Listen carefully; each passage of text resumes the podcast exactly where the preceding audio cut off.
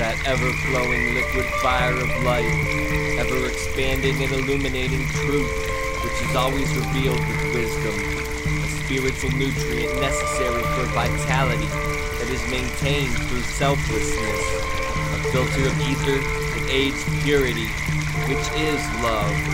Love, a limitless paper lantern floating into infinity on the intentions and actions of initiates of the mysteries. Welcome, fellow Phoenixes. I'm Ross Cessna, and together we are the Spiritual Phoenix.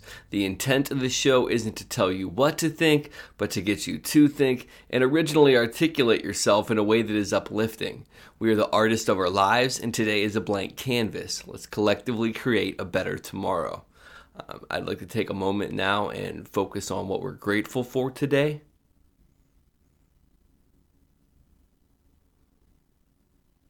Today, I'm grateful to be in the process of refining um, my mentality towards situations and uh, continuing my evol- involution and progressing um, my thought to have a, a, better connection with my spirituality and to carry myself in a better way that's more conducive to a better life um, and treating others better as well as myself. Now, I'd like to get into uh, a couple quotes for today's topic. Meditation is the alchemy of transforming the unconscious into the conscious. It gives you a tremendous power, far greater than anger, greed, and lust. And that was said by Rajneesh. The beautiful souls of the world have an art of saintly alchemy by which bitterness is converted into kindness, the gall of human experience into gentleness, ingratitude into benefits, insults into pardon. And that was said by Henry Frederick Amiel. At its essence, art is an alchemical process. Alchemy is a process of transformation. And that was said by Julia Cameron. Um, the new Merriam Webster's definition of alchemy would be uh, a medieval chemical science and speculative philosophy aiming to achieve the transmutation of the base metals into gold, the discovery of a universal cure for disease, and the discovery of a means of indefinitely pro- pro- prolonging life. That was easy for me to say. Um, so, alchemy in the traditional sense would be first, let's look at the base metals into gold. That is what most people assume when they think of alchemy um, is changing, let's say, lead or something like that into gold. Um, and that seems impossible. And I don't know that it is or isn't. Um, there's many things that I don't know and don't understand. Uh, the cure for all disease is another part of alchemy. Now, they believe that you could create a special elixir um, that you could drink it and you would be immune to all diseases. Uh, again, I don't know that that is the reality. Um, and finally, increasing the length of life. Um, they believe that there was a potion that you could drink yet again, and that this potion would essentially make you, I, I don't want to say um, eternal, but maybe just live substantially longer.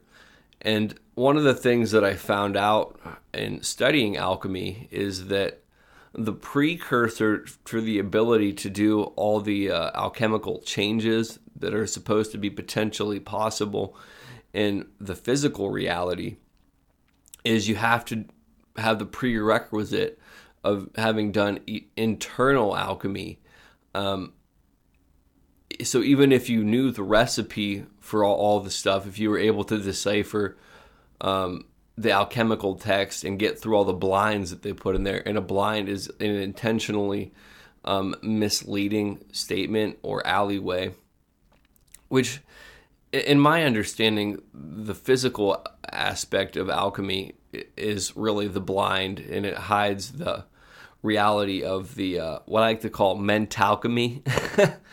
Um, and that's the prerequisite for the physical alchemy. So now we'll look at the mental alchemy using the uh, three lists of the traditional alchemies. There's also more things that alchemy was concerned with, but I didn't want to get into those specifically at this time. So the first one, the ability to turn uh, base metals into gold can be viewed as the ability to turn anything into metaphorical gold through perception. Um, so let's just say that was the other thing. Alchemy is based upon also multiplying gold. So if you can make one thing gold, you can multiply it and have more. So looking at it through the sense of mentalchemy, let's just say that I, I see a pebble. And to some people, it is just a pebble. It's just a boring, plain old, everyday, average rock. But if I have the mentality that thinking of how that was created, all the work and, and time and process that went into developing that, how those materials were at one point just floating around in space prior to the Earth being formed, how then these um, processes within the Earth created that. I can see the gold in that situation. And if I can see one the gold in that in one thing, I can see that in everything. Like when I look at trees, trees are the process of a bunch of sunlight, nutrients, water, all those things coming in the perfect mixture, and then that growing to what it is. So that's how you can have the ability to turn physical things into mental gold. Excuse me. Now, the cure for all diseases, and I put it the cure for dis-ease through perception and potentially in reality by healthier living. So if you can take the time to change the way you perceive things to where you look at that stone as gold, that tree as gold, you're able then to perceive the instances that upset you, that anger you, that trouble you in life, and you no longer have problems, then you have lessons. And when you can shift that perception, things might still stress you out, but the length of time that you're stressed out and how much impact that has on you can greatly be reduced. And if you're not expending energy upon being sick, then you have the potential to be healthier because you're not in dis-ease. Um, your body is at a higher state because it's not using resources fighting itself or fighting reality, essentially. Um, and that causes you to have a healthier life, which would therefore mean having a healthier immune system. And I've also even heard it said that you can also avoid sickness in general. Um, which I don't know is or isn't true. Um, it, very well could be. Um, and then finally, increasing the length of life. And the way that I perceive this through mentalchemy is increasing the value of a day where you get more life out of a day than some do out of a whole life. And by that I mean my days are, are so much fuller than they used to be. I have more experiences now in a day than sometimes I would have in a week, sometimes a month. So then, therefore, I'm getting more life out of my day. So my life is longer in the sense that I have more experiences in a short time. Um, and then the other perception for that would be if I'm able to be sick less or have less dis-ease um, the potential to live longer is obviously there because of the lack of stress and less disease. Stress causes physical changes in your body that can make you sick, make you less healthy. Um, it, it, taxes your body. It's your body attacking itself. So if I'm able to make these other shifts in my head, theoretically, I would be able to live longer. And even if I don't live longer, I still get more value out of my days than most people would. Um, and one of the quotes talked about art being alchemy. And it really is, if you think about it, because it's a representation of you changing all those experiences that you've had into something tangible and physical that you can share. So it's transmuting those negative experiences into something beautiful to look at or something that other people can relate. And it doesn't matter if that art is like painting, sculpting, poetry, music. All of those things are, in my opinion, a form of alchemy that can greatly benefit uh, the other types of mentalchemy. I mean, singing on all those things has been proven to reduce stress. So if you're writing lyrics and singing, it reduces stress.